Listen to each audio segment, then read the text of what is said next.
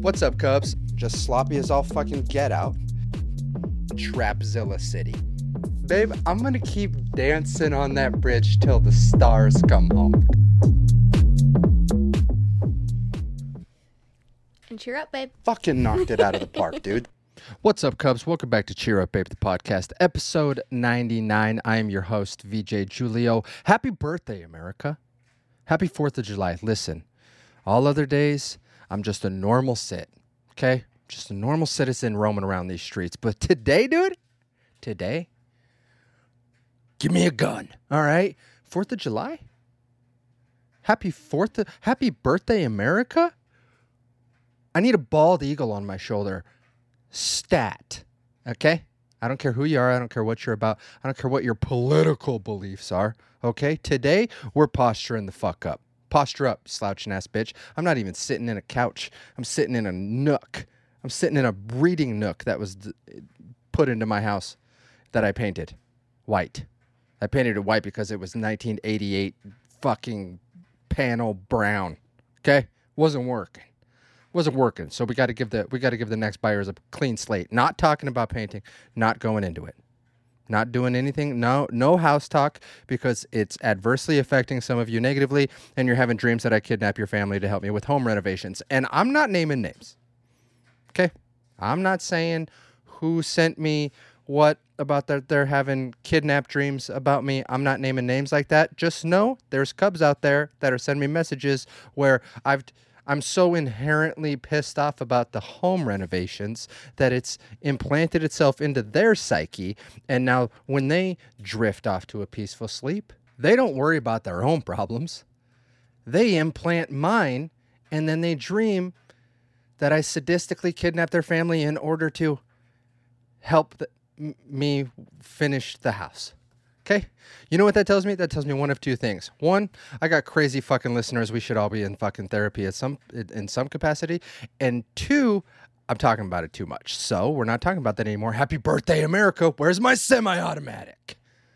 Now, is Fourth of July going to drastically change this year in comparison to other years? Yeah.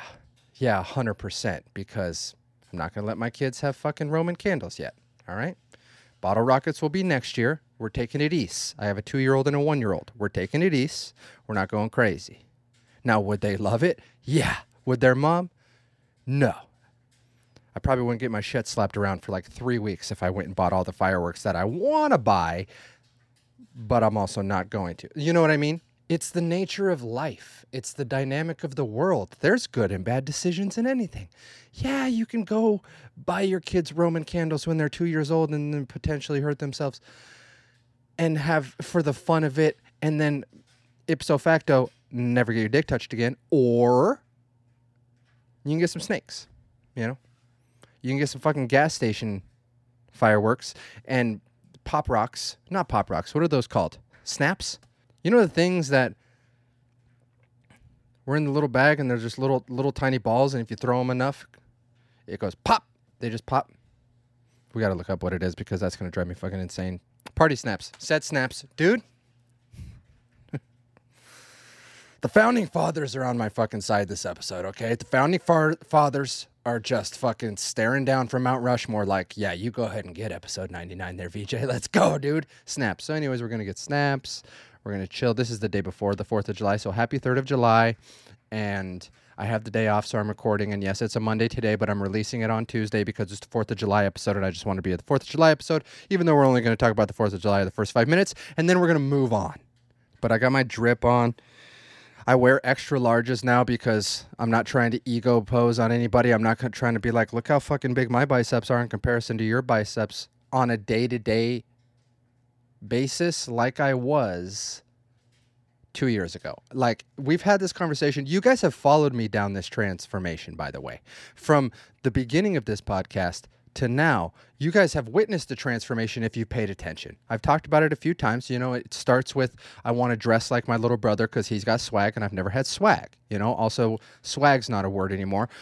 I, I want to dress no cap like it's bussin' bussin' or whatever the fuck they say now. Okay? No cap. Like it's bussin' bussin'. Even though I'm pretty sure bussin' bussin' can be food or pussy. You know what? I'm just out here throwing cunt, dude. serving cunt, throwing cunt, fucking launching it. By the way, that that was me snapping it off like a fucking Lego set. the fact that the kids these days say serving cunt,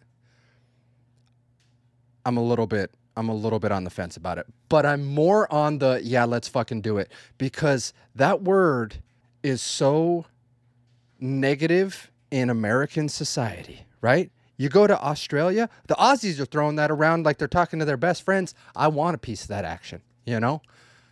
The Brits are out there getting in street gang wars still, stabbing people for watches, but they're saying, blimey, maybe. Maybe they say blimey. I really tried to lean into it, then immediately stopped in my tracks. Blimey, you dirty cunt. Like, you know, like, you know that Hugh Jackman, when he's talking to his friends, says cunt. And it's like, let's, let's introduce, like, right now, for about 45% of you, every time I say the word, nails on a chalkboard. But let's take it back, you know? Because the fucking 14 year olds of the world are saying serving cunt when they have a cute outfit on, bro. When they're just wearing just something nice from the mall, they go, damn, girl, slay. And then the other one goes, right? and sticks her tongue out. I hate it. I hate it so much, but I do. I am down for taking that word back, you know? I got, I'm in touch. Anyways. Here's one thing my daughters are never going to say, Yeah, dad, I'm really serving cunt today. Jordan and I dress up to go out for a date babysitter comes over. Gracie and Lottie are just on the couch, and Gracie goes, "Y'all are serving cunt." yeah, no, not in my fucking house, dude. Not in my fucking house. So, I'm excited to buy the little kid fireworks t- tomorrow. Potentially some M80s. You know, like if mom has to go inside to go to the bathroom for a second, we're gonna blow the the M80s out and we're gonna blow some stuff up. But got to make sure that it's secretive Happy birthday, America. Back to back World War champs. Don't fucking forget it and don't test it, okay? Regardless of what social media makes us look like, there's still those of us that are going to answer the call when it's time to, when you decide to fuck around and it's time for you to find out, okay? I'm only like this on the fourth, but I am like this on the fourth, baby. Like I would never get an American flag tattoo because that seems kind of tacky. But if you catch me drunk on the Fourth of July, let's get a chest piece. Okay, that's what I'm talking about. Okay, today's the day. I'm gonna drink beer that I never fucking drink because it's shitty, but I'm gonna drink it on the Fourth. I'm gonna eat seven fucking hot dogs. And I'm gonna scream at another dad in a park somewhere, dude. I just wanna get shirtless and scream at another dad who's out of shape at a fucking park somewhere tomorrow. That's what I want to do, dude. That's the American dream. And that's what it's all about. So, mom, dad, you guys are serving cunt today. ah, shit. Gracie would say some shit like that. Dude, I'm, I'm, it's happening. Okay. My girls, they're turning into what I'm, they're on the right track for what I'm hoping for from a posture up, posture up. Real quick, Every time I feel myself slouch, I'm gonna remind you. Posture up, babe. Slouching ass bitch. Fucking old Notre Dame looking ass bitch. So I want let's talk about the fundamentals, okay? I want them to be competent. I want them to be confident. I want them to always say what they feel like they need to say and not hide that for any reason. I want them to be smart. And I want them to know that they are worth something. That's the big five, okay? I want them to know that they're important, okay? That's it. All in all, wrapped up. Step one of that is social interaction is a great indicator of whether or not your kids are going in the right direction. Now, there's respect. You treat other adults and stuff with respect, but by no means do you have to do certain shit. Like in my house, if my girls don't want to give you a hug and a kiss or whatever, or like, like even if you're family and it's like, all right, we're leaving, and it's like, hey, give them a hug, and the girls are like, no, be like, okay, they don't want to give you a hug. Peace, right? Right? That's how it is in my house. Okay? My girls, regardless if it's from them being overtired or not, we're not going to disrespect their decision because no is a full sentence, right? And that mainly has to do with physical contact, but whatever, we're getting into the semantics here. Like if they tell me no when it's time to clean up, it's like, nah, bitch, you're cleaning up right fucking now, you know? And I won't say it like that. I just say it to the Cubs like that. I don't say it like that. Obviously, that would be problematic. We have awesome neighbors in this house. It's like the main reason that I'm not, that I'm a little bummed out about leaving, you know? It's the main reason is the neighbors. Like our neighborhood is fantastic. Our house is great. The neighborhood's fantastic and our neighbors are red. Our neighbors are older. So our neighbors, for example, our neighbor's daughter is 20 and she's who babysits the kids. So that gives you an idea on the age of our neighbors. Okay. So they're like old school dads. I'm not saying they're like necessarily, they are, they're Fox News dads, but I'm saying like, they're that like poke and prod type of dad where it's like and they just fucking poke at you regardless of the comfortability level of the kid where it's like oh tickle tickle tickle. Meanwhile she hasn't made eye contact with you since you came over and she's been hiding behind my leg. Like they poke and prod you know? They get the kid to like interact with them regardless if the kid wants to interact with them right? So that's their vibe and I saw Gracie do something. I was sitting, so Jordan and I are sitting on the lawn chairs. Neighbors come over because it's Minnesota. And one thing you need to know about Minnesota is your backyard is everybody's backyard. So if someone's out in their backyard, the whole neighborhood gathers together. And that's just how it is. That's one thing that I had to get very, very comfortable with, but that is how it is. So Jordan and I are sitting in the back. The girls are playing in the pool. Not like an in ground pool. Relax. That ain't me. I ain't got that kind of money yet. But they're playing in their little pool and they got their little trampoline. They're just playing in the backyard having fun. And neighbors come over. We're bullshitting and stuff. And the other neighbor comes over. We're all talking. Now it's a fiesta and we're just all talking and chilling. So the guy neighbor whose daughter babysits the kids is obviously like we see him we talk to him three times a week.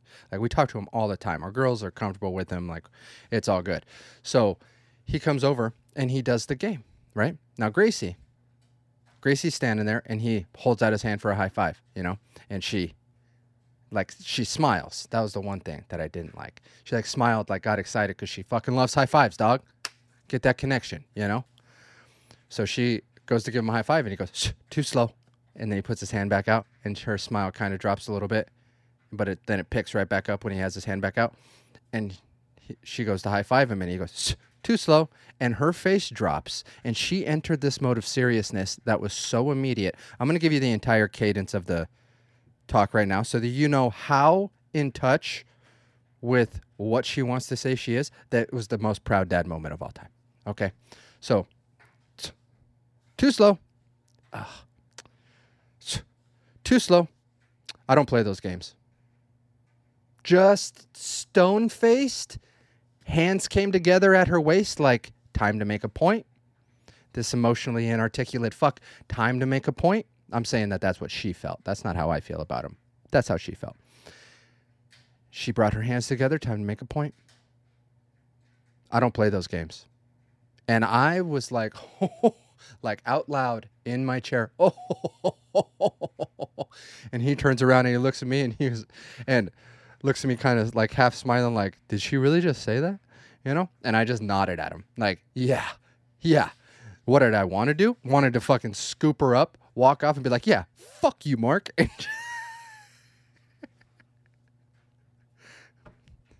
Eat a giant bag of dicks, dude. She didn't like that, and now you know that. How about that? I don't play those games. Just like she's freaking 15 years old. I don't play those games.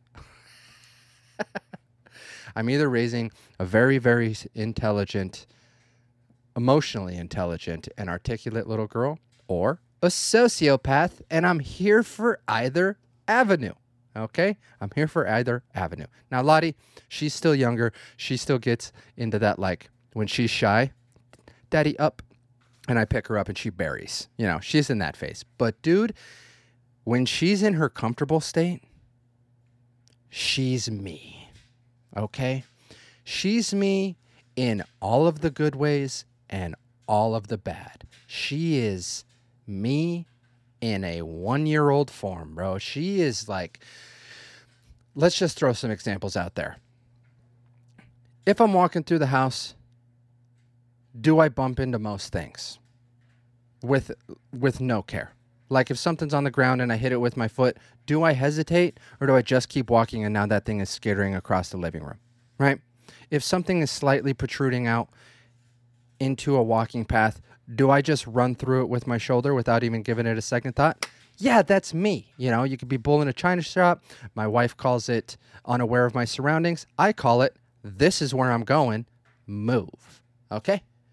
That's me. And that is my Lottie K. That's my Lottie K to a fucking T. The little girl has as much spatial awareness as me. She has great body awareness, which I also have, which is why I was a good wrestler and couldn't catch a baseball. That's why I got the fake tooth in the front of my mouth.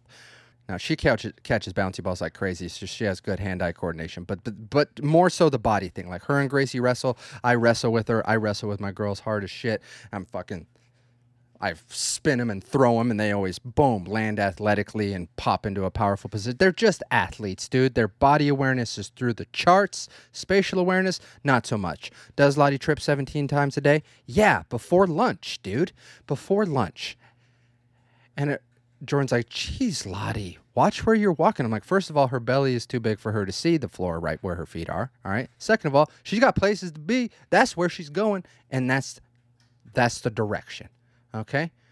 Can we walk around the table or can we move the table slightly to beeline it? We're going to move the table slightly to beeline it, dude. And that's my daughter. And I, dude, I see so much of my characteristics and personality in that little girl. Oh, now she, she is our troublemaker. Okay. Gracie, from the time that she was a baby, always had that one part of her personality where it's like, I want to make you happy right? Like there's that side of her personality. So so disciplining her and stuff is relatively easy because you just be like, "No, don't touch that. Let's try this." And she'd be like, "Okay." You know, it's like, "Cool. Yeah, I'm down." Lottie could give less of a flying shit. Could give less of a fuck. Be like, "Lottie, no." And she smiles at you. You know. She she pushes you to the point where you have to discipline her. She pushes you to the point where you have to get mad or else she won't respond. Okay, that's where we're at right now. We're at that contentious age, right where she's turning to two. She doesn't know a shit ton of words yet, so she's not going to communicate with you very well.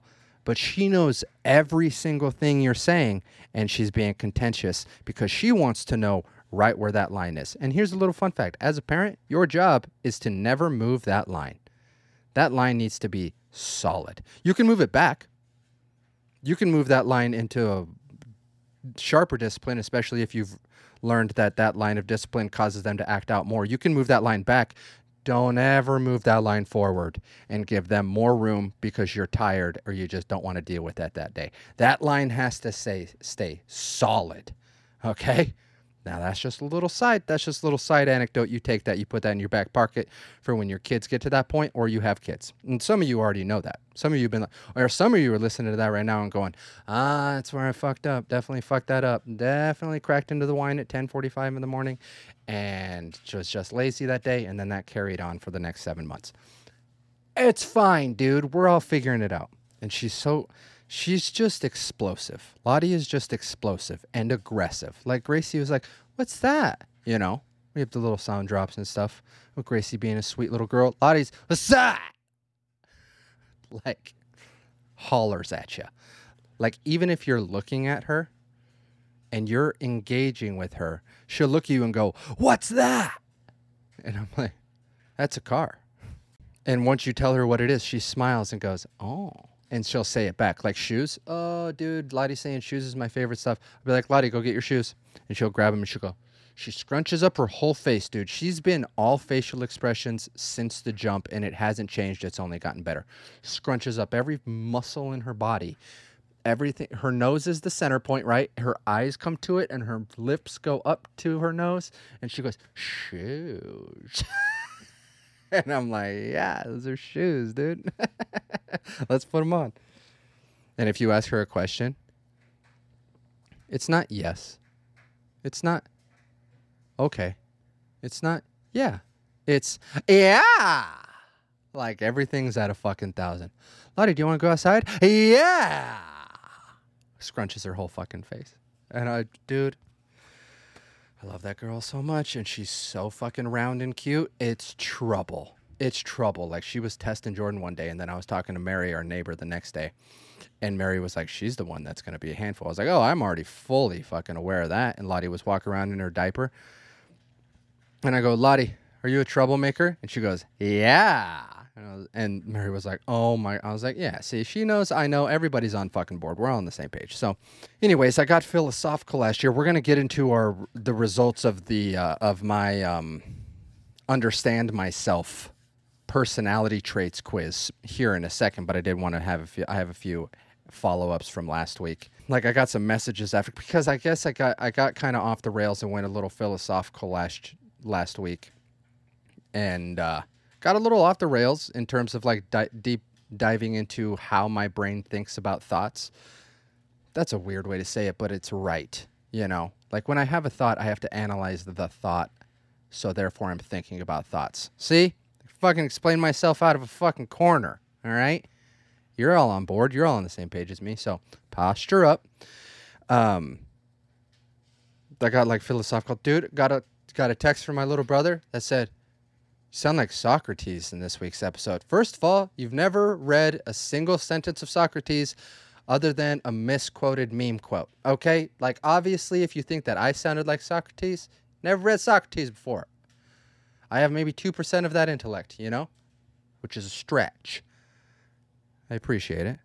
And then I had a coworker come up to me and explain to me why uh, she thinks homeless people, homeless people, that's not fair to say. People that need money always point out to me for money. I was, you know, how I mentioned that last week, and she was like, "You kind of just walk around with a smile on your face, like you just go through life with like a passion, and that's like an engaging thing to be around. So it attracts people to you. So when people see you walking, they don't see you as like a guy that's like, oh, stay away from that guy. You, they, you just seem like a happy guy. And I was like, first of all, don't know how to take compliments, okay? Especially in person, dude. In person, compliments, get the fuck out of my face. Get the fuck out of my face because it's the same color as my shirt is right now. Like, go away. I don't know how to handle this. I don't know how. To, thanks, thank you. And it was a very humbling thing to say. That made that sentence made me feel really good about myself. So thank you. I appreciate it. Now get the fuck out of my face. I can't look at you in your eyes. Okay? Because I'm uncomfortable. All right? Don't try to make me feel better about myself than I feel. and then we got into masculinity, right? And I was just asking, I was just inquiring, like, what do you guys want out of a man? Okay. Where I was like, do you want a guy who's just weak and a pushover? Like, we got into all that, right? I was like, no, you want a guy that's capable, but, but honors his capabilities through emotion, emotional intelligence, and like love and respect. But he's also capable of, dist- like, there's this, there's this idea where it's like the virtue comes from having a sword and knowing how to use it, but keeping it sheathed. And like that's that's what we were getting into, right? And then a cub s- said what you're describing is a man who's written by a woman. And I said, I don't know what the fuck that means. And she said, look this up. She said, look, she said, Google Jamie Fraser on Outlander. So what I did is I went to YouTube and now we're going to look at this and we're going to get an idea of what written by a woman means. And we're going to judge whether or not it's correct we're going to judge whether or not this is actually because this video is called 300 seconds of Jamie Fraser, and I don't think that we're going to watch 300 seconds because how many minutes is that? 300 seconds. How many is it? 60? Oh, it's five minutes. Jesus, that wasn't difficult to figure out. Should took way too long, dude. But Jamie Fraser off of the show Outlander is apparently quote unquote what the ladies would describe written by a woman. And that is essentially what I was describing in last week's episode that I was not knowledgeable enough to articulate to you. Like I didn't know that there was a phrase for it. And let's see, let's see. Now, from the jump, just this still, I see a guy basically with a mullet from the 1800s and a and a cloak over his chest and he's smirking. All right? I get confident but douchey energy from the main still. Let's not judge based off of a picture because this has video capabilities. It's Fraser. Didn't understand what James, he said. Alexander, Malcolm, Mackenzie, Fraser. James Alexander, Malcolm Mackenzie Fraser. I mean, shorten it, you know? That's a mouthful. Maybe that's what girls want. Take that however you want, dude. You want a mouthful? You don't look that heavy. Now, if you won't walk, I shall pick you up and throw you over my shoulder. You need not be scared of me, nor anyone else here. As long as I'm with you. Protective. Does that mean? a brown-haired lass. Flirty. It's too late to kiss like that. I was a virgin. No monk. Virgin.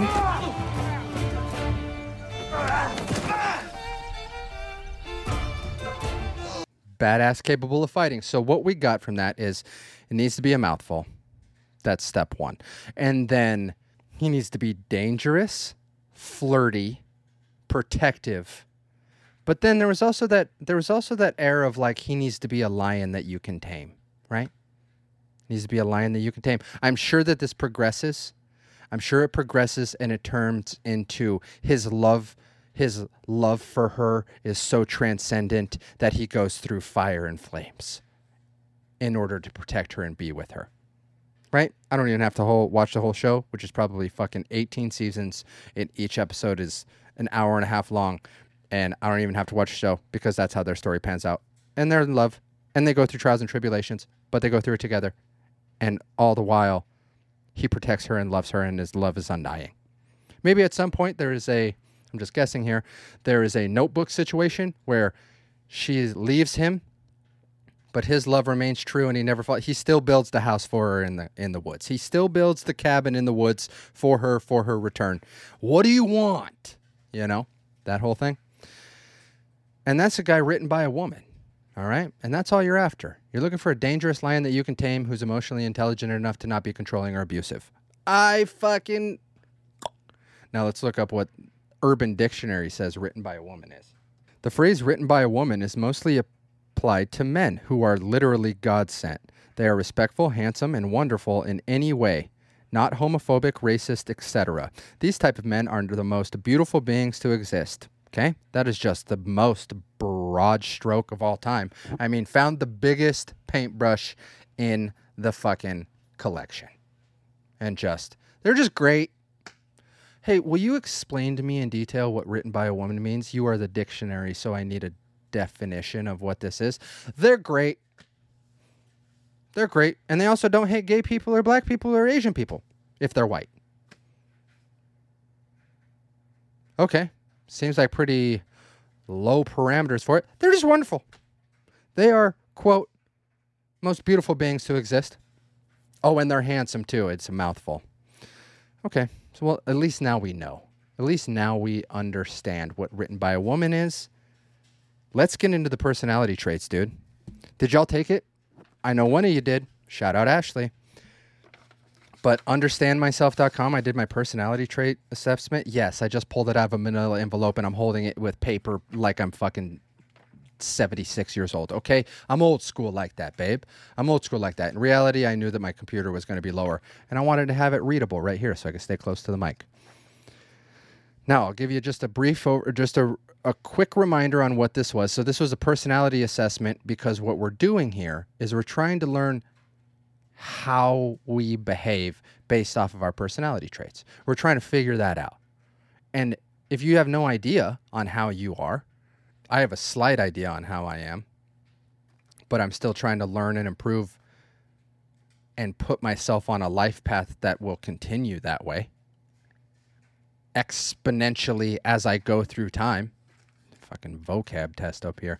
So the understand myself personality assessment is report and report is based on the Big Five aspect scale, the scientific model that describes your personality through the big five factors in each of their two aspects. This report describes where you stand in comparison to others in general population on these traits and aspects. Now, agreeableness. And agreeableness is broke down into two categories compassion and politeness. I would assume before I took this test that I would be high in agreeableness. I would think that. You would think that.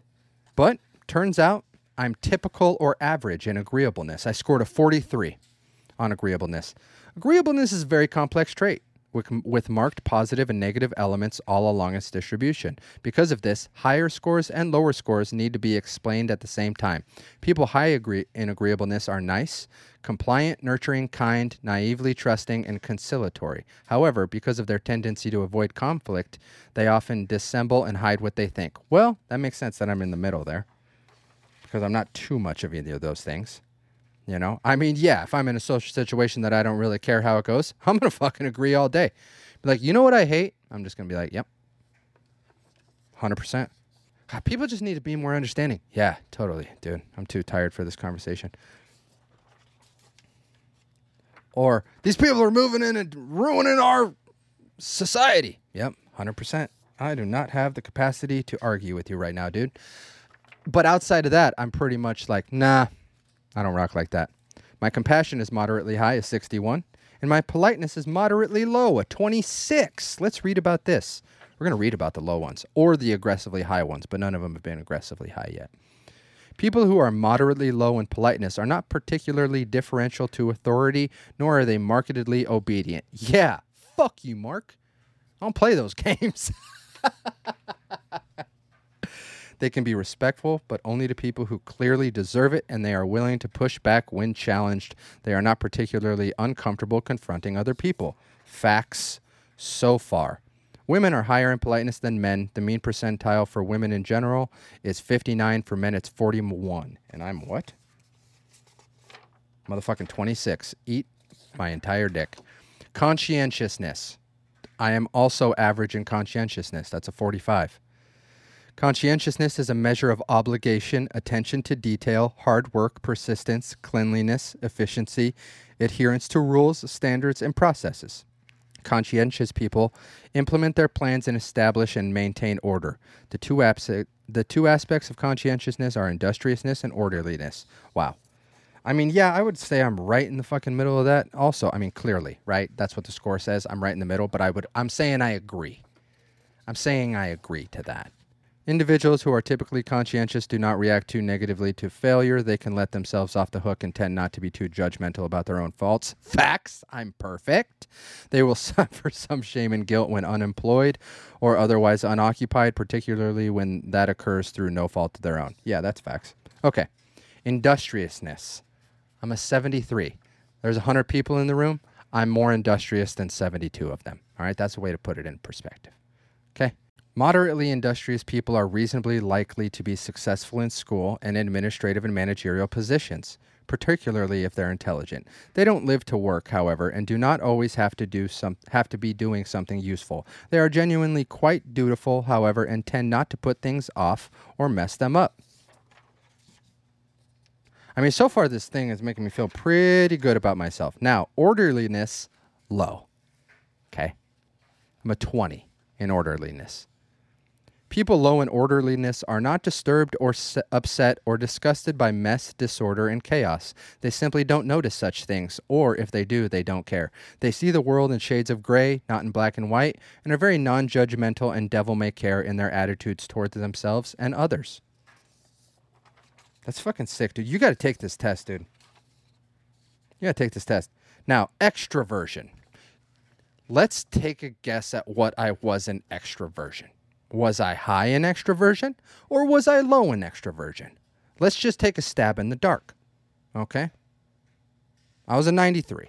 Okay? I'm a 93 in extroversion. People with very high levels of extroversion are very enthusiastic, talkative, assertive in social situations, and gregarious. I don't know what gregarious means, but I'm always down to learn a new word because I'm constantly tra- gregarious. Fond of company, sociable. Yeah, if it's the right ones, if it's the right company. Well, no, if it's a big group of people, I'm I'm cool with that too. Just as long as the people are chill. Okay? People who are uncommonly extroverted have a very difficult time keeping to things to themselves and tend to tell everyone everything. Well, just point that fucking flag right at me. By the way, these I'm like I'm like skipping out. There's like five paragraphs per portion. So you get like a full fucking breakdown. I'm just like reading the top sentence of like every other paragraph just to kind of skim over this. We don't need to spend two and a half hours on this. Enthusiasm. Can you take a stab? 86. It's high as a motherfucker. Okay. Individuals who are high in enthusiasm are excitable, happy, and easy to get to know. You guys basically know everything about me at this point. You know who I am to my core. You're having dreams about me because you know that I'm going through a fucking stressful time. they will talk rapidly about everything. Wow. Wow, dude. Okay. They don't keep people at a distance and keep a little private. They're positive and optimistic. They're warm up. They warm up quickly to other people. They like and sometimes crave stimulation.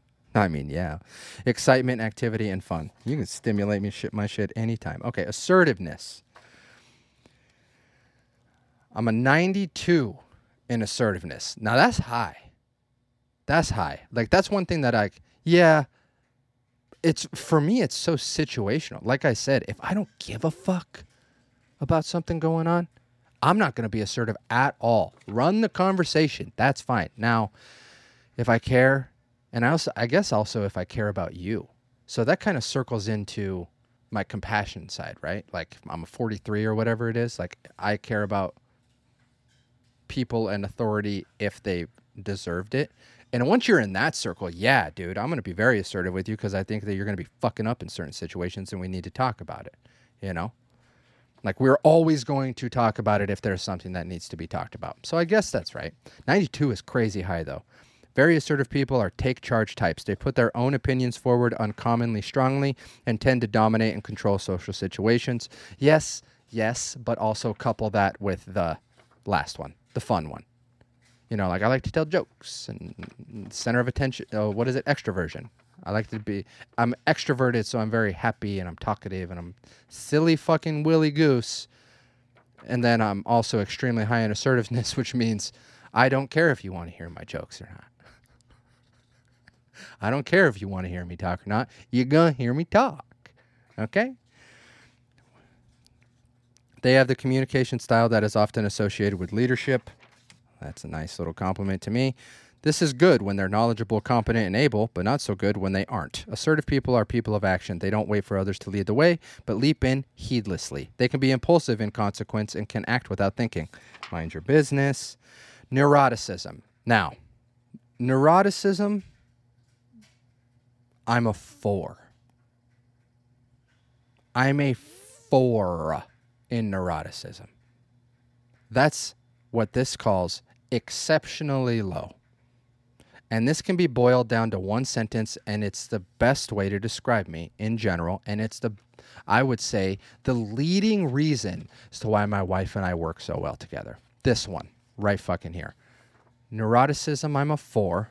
People with exceptionally low levels of neuroticism virtually never focus on the negative elements, anxieties, and certainties of the past, present, and future.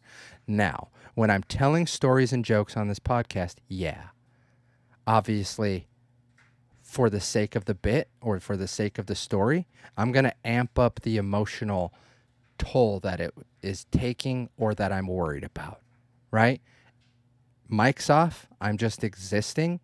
Nothing really gets to me about the what if. Like, what if in the future, like, oh, this move, like moves.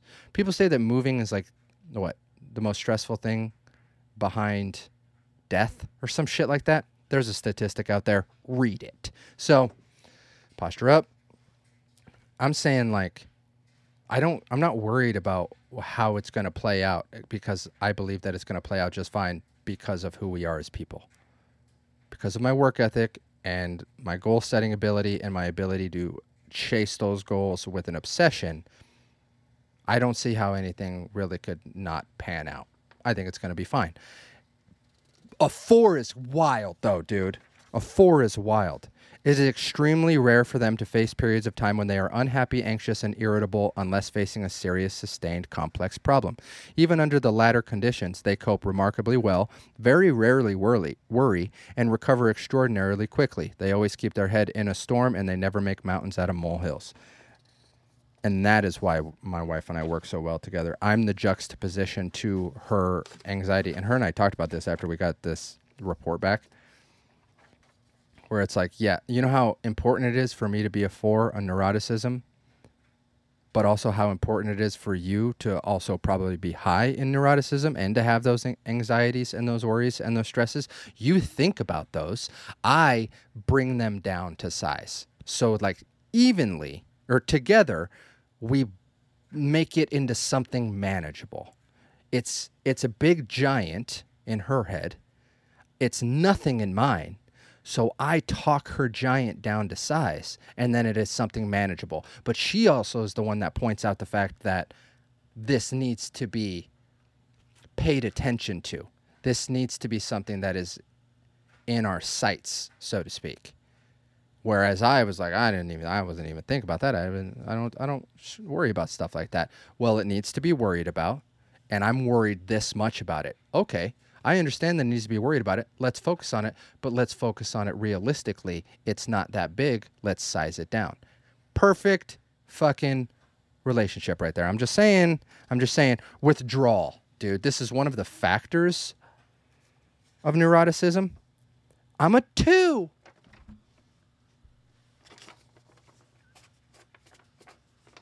Two, dude. Individuals exceptionally low in withdrawal suffer virtually never suffer from or are impeded by anticipatory anxiety, anxiety, Jesus, stuttering. They can handle new, uncertain, unexpected, threatening, or complex situations extremely well from the emotional perspective. They are extremely unlikely to avoid or withdraw in the face of the unknown and expected. A two, dude. this is very, very confident. Now, volatility.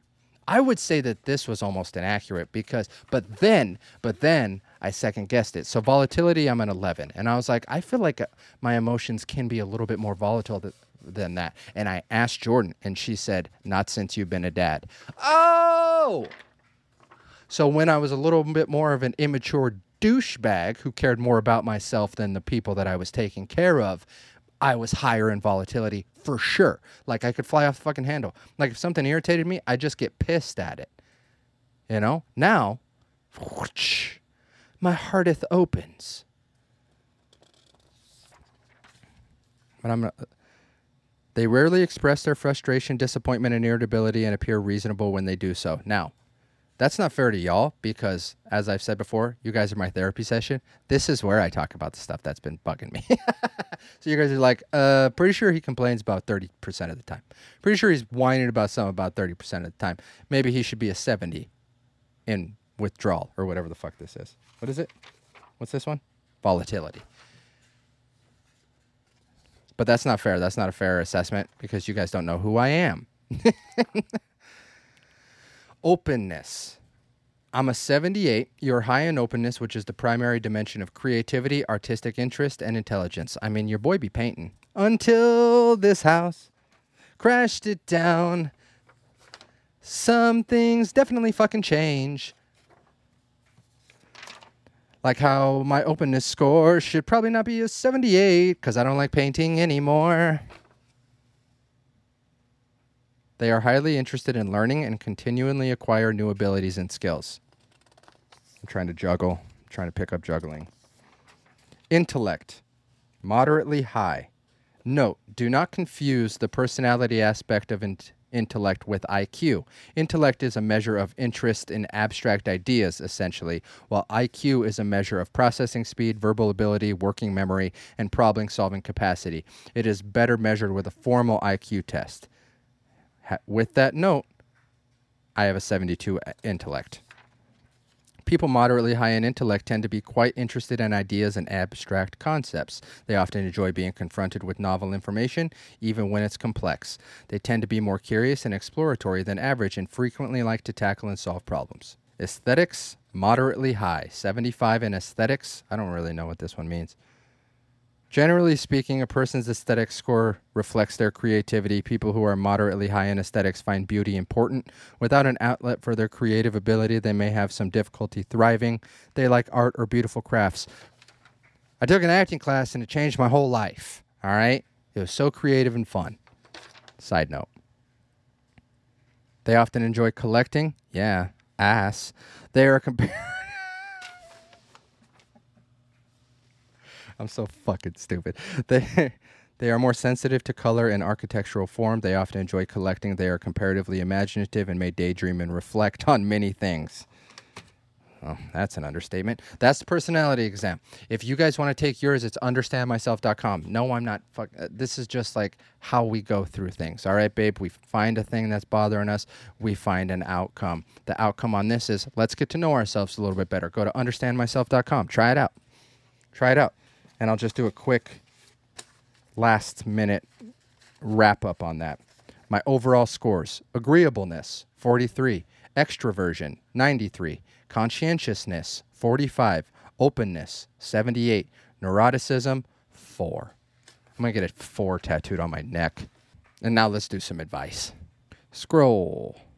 Oh, th- by the way, this is the unqualified dad advice section of the of the show. If you're just tuning in, if you would like to post your own advice question, you can go to Reddit, and we have a subreddit there called Unqualified Dad Advice altogether. Just search for Unqualified Dad Advice, all one word, and then you can make a post in there and ask an advice question, and I will answer it on the pod. That's how you can do that. But right now, we're on Reddit. We're going to scroll. We're going to stop. Dad found a vape in my car. Stop vaping just in general, for so many reasons, but you don't need another one other than you look like an asshole. okay? Also, I would almost rather smell cigarettes at this point than unicorn jizz fucking juice. Okay? All the fucking dudes that I work with vape, and I'm just like, you guys smell like bitches. Like, there was that like undertone, like cigarettes are disgusting. They stink you know, they blacken your lungs. They're fucking gross. But there was that undertone of like manliness that went along with it because I fall for marketing and cowboy smoke. All right. And there is about 33% of me in my soul that is a fucking cowboy. All right. I went on a couple cattle drives when I was an early teen. Don't worry about it. But then it's like you're sucking out of a baby dick purple and then chucking a cloud that smells like a peach and a pineapple fucked each other. And I'm like, you look ridiculous, dude. You look ridiculous. So just don't vape. Also, the health things. Let's see. This dude's dad's 50. Oh, and this is a 20 year old chick. And they've been butting heads recently.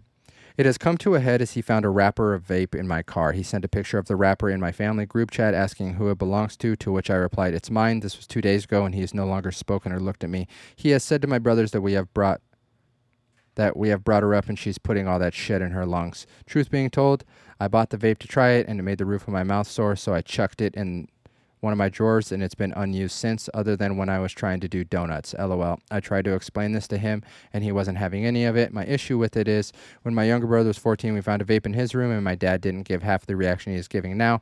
Yeah, because boys are stupid. All right. It is a double standard. All right. Boys are dumb. We're stupid, dude. Okay. So it's like as a parent, you expect your son to do stupid shit. Now, is that fair? Not really, but we have a higher standard for our daughters because you're our daughters. You represent so much potential and you know, there's an innocence aspect there. Like you're his little girl, all right? You're always going to be his little girl. It's hard for a dad to not see you as his little girl. So it's like when you're doing stupid adult shit, it's harder. All right. It's just harder. And it just is what it is. You're always that little girl. It's like boys, they're trying to rush to growing up so that they can be like a man about things, right? Which has to come with a certain level of intelligence and discipline and self-respect and work ethic and that kind of stuff. And it's like the girl, you want to raise your girls in that exact same way, but in your heart they're that little girl that just like wants that you would just carry around the house.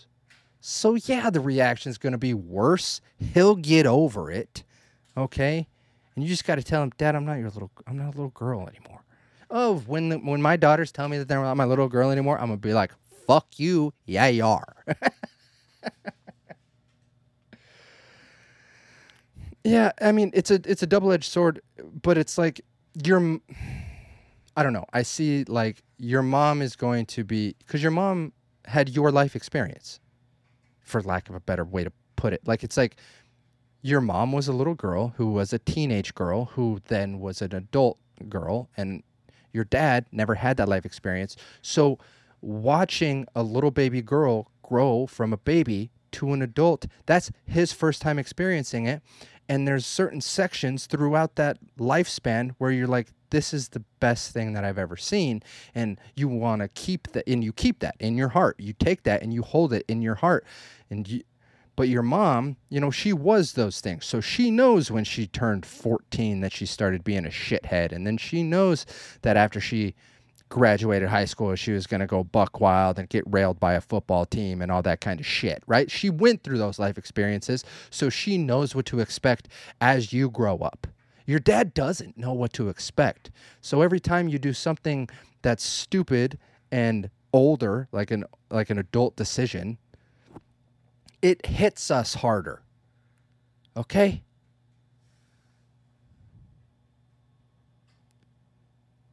He'll chill out. You'll be able to talk to him. You also have to. One thing that I'm going to try to focus on with my girls too is as they get older, we are going to have the apt level of discussion as the age they are. Like, I want to know. Uh, I want to know about their lives and their emotions and their feelings as they're getting older, so that I don't get caught off guard when suddenly they're 18. You know, so it's like you just need to maybe just. I don't know. I don't know. I don't really have advice for you on that, because your dad will get over it. It's fine. It's just another one of those hits those hits that hit dads where it's like they're getting older and I don't want them to get older. That's my little girl. It's tough. Next one. Found a guy I started talking to on Tinder has a wife. Of course he does. I bet fucking 40% of dudes on Tinder have wives and or g- girlfriends, right? Cuz y'all just stay fucking. Everybody just stays fucking, right? Who cares what sanctity is anymore, right? Fuck culture, baby. Get in, get off, get out. All right. I'm not tying myself down to anybody. All right. I'm getting awfully pessimistic about that. I started thinking about my daughters growing up and it made my heart sad. Okay. So I'm sorry. I got derailed there for a second emotionally. The silliness left my body just a little bit because as I was talking to the last chick,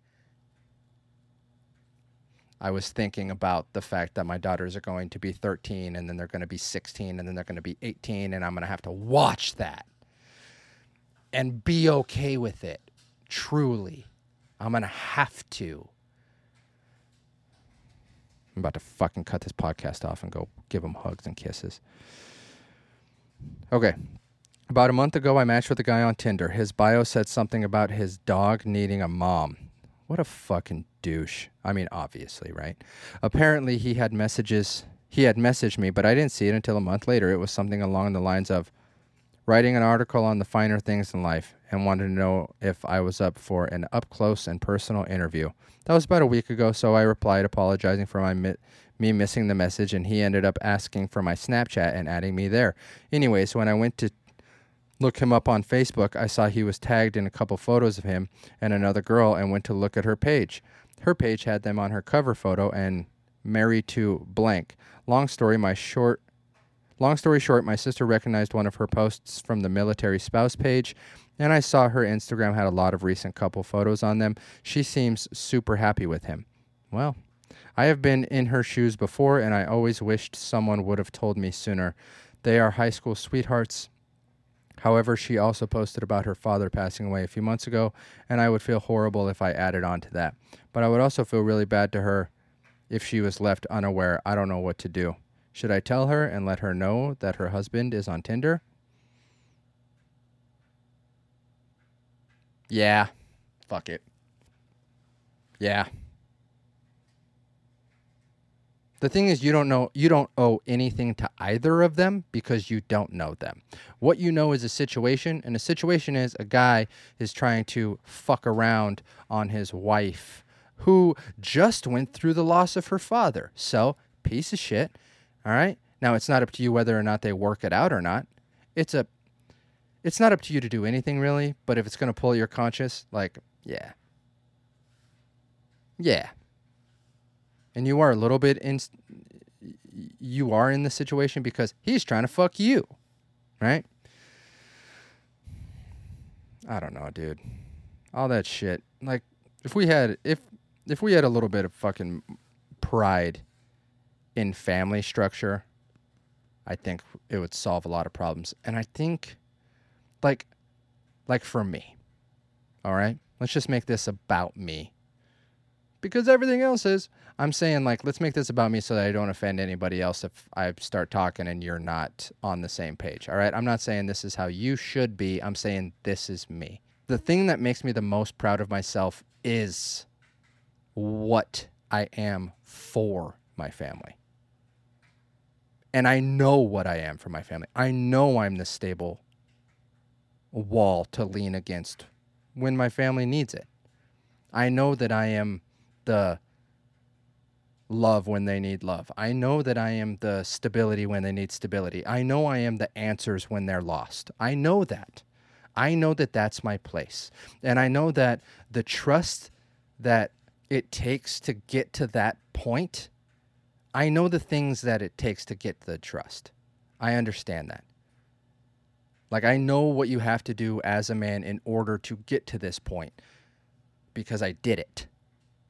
And one of those things is I'm not trying to stick my dick in another chick. Like, ev- everything is a stepping stone to get to something better. So it's all decisions. The first decision is I have this chick and I'm not going to fuck around on this chick. And then I prove that, right? I prove that. And then that, what that does is that makes this chick, I'm calling my wife a chick, but it's just for the metaphor, okay? And then that chick decides he's proven to me that I can trust him. So I am going to spend my life with him. Boom. You continue on with the original basis of trust. And then through that, they are vulnerable and they open up to you, and you start becoming more emotionally intelligent because you have to handle deeper issues because they're bringing up deeper issues inside them because they trust you more. So they bring up the issues. You become more emotionally intelligent because you have to in order to navigate and find solutions to these problems. And therefore, you become more emotionally intelligent, thus making your bond even stronger. And then once you prove that you are the type of trustworthy, emotionally intelligent man, they go, let's have babies together because I want my babies to turn out like us. And then you get to have those babies. And it's all started back in that time where I said, I'm not going to stick my dick in something else. You guys don't fucking get that. A lot of dudes don't fucking get that. I was talking with Jordan the other day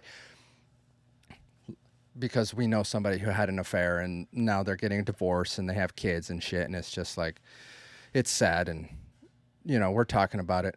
And i was like that's wild. I was like do you know how divorced we would have to be for me to get to that point? To the point where it's like we've put in a decade together. I'm not putting in a fucking decade for anybody else. So what that means is if i was to fuck around on you i'm giving up the last 10 years of everything that we've grown to get pussy for 10 minutes. You gotta be shitting me, dude.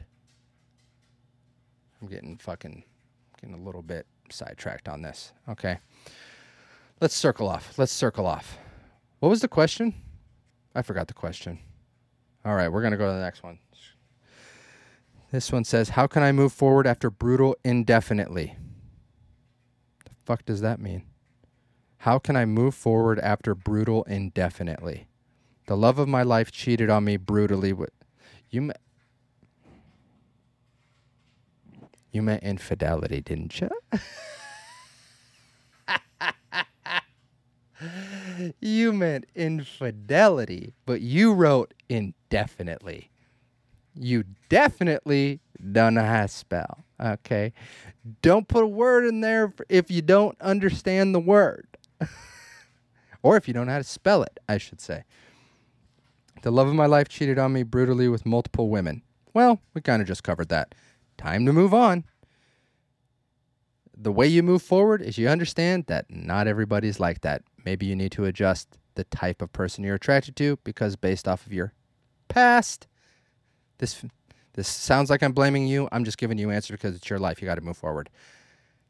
Change what you're attracted to. Find attraction in a different aspect of a guy.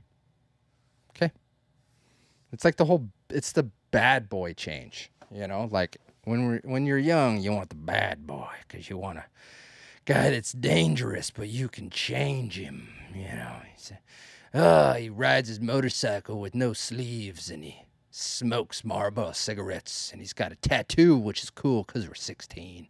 And he and he skips class and he showed me what weed is and he's everything that my dad hates. And that's who I want. And then it turns out, no, you want aspects of that guy, but within a more mature. And, anyways, change it. This is probably to be the last one. Scroll, stop. I have a pretty bad media addiction. I have a pretty. This is long. That's why I leaned in. I have a pretty bad addiction to YouTube, Reddit, gaming, and Spotify, and I really just want a more normal and balanced life. I am currently 19 years old, male. I have a two-month holiday right now due to just finishing my internship at a graphic design studio for school. Really, all I have been doing the past few days is watching YouTube, scrolling Reddit, playing art, playing Red Dead Redemption 2. Yes and listening to music. I also bought a journal for me to write things down in, but that's about the only productive thing I have done the past five days. Now I realize my media addiction is mostly due to these issues.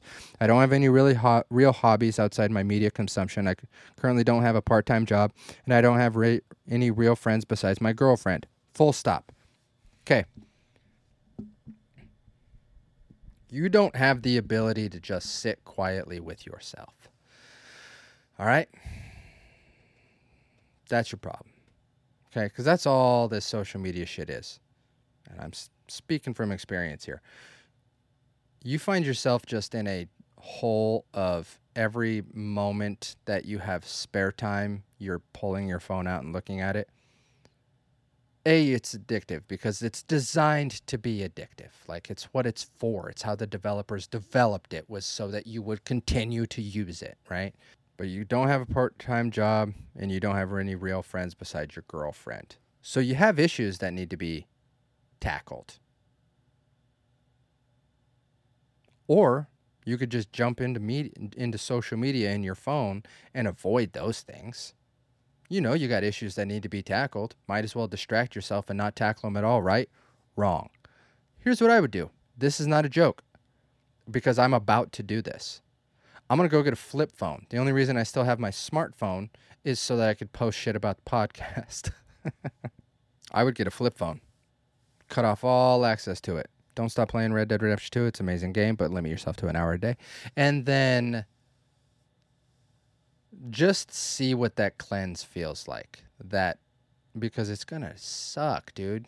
You're to feel so overwhelmingly bored for like the first week or two because it's like the level of stimulation that your brain gets on a regular basis when you're just scrolling through your phone. But imagine the empowerment that you would feel once that subsides. You know you don't use your phone anymore. You've made that decision. And then that boredom has ceased, and you have found a way to be productive and creative outside of scrolling on your phone. Like, imagine how that's going to feel. Dude, I'm about to fucking do that. I feel like I should do that. Like outside of posting about the podcast and stuff, I think I'm going to do that. Just post that stuff and leave everything else off and gone. Uh, does that mean I can't play chess anymore? Fuck. Probably. It's a pretty stimulating thing. And since it's on a phone, it's not like it's actually intelligent. It's more of a time passing game. So, yeah, I think I'm ready to do a, a full fucking cleanse. So, do a cleanse with me. What the hell and no way I yeah yeah. That's your username. What the hell and no way I yeah yeah. Okay, but just do that. Because I'm about ready to do that because I am also to the point where I hate the fact that I don't like being addicted to anything. Like anything having control of me pisses me off. Straight up. I'm just like, get the fuck out of here. But, anyways please give the if you're if you watched on YouTube, please give the video a like, um, share it or something. I don't know. Share it to your Facebook so your grandma can watch it, and then review the podcast. If you're on if you're listening on Apple Podcast, go to the just scroll down a little bit, go to the review, cl- click a review. Um, same thing on Spotify. Leave us a review. It helps. Reviews grow the podcast and it pushes it. Um, And since I took like a whole month hiatus, all algorithms like shut me down. So it's fine. It's fine. That's my fault. And it is what it is. But if you want to help me get back at it, interact with the videos, leave a comment, just do stuff like that. All right, babe. That was episode 99. Let's go out there. Don't be a bummer and cheer up, babe.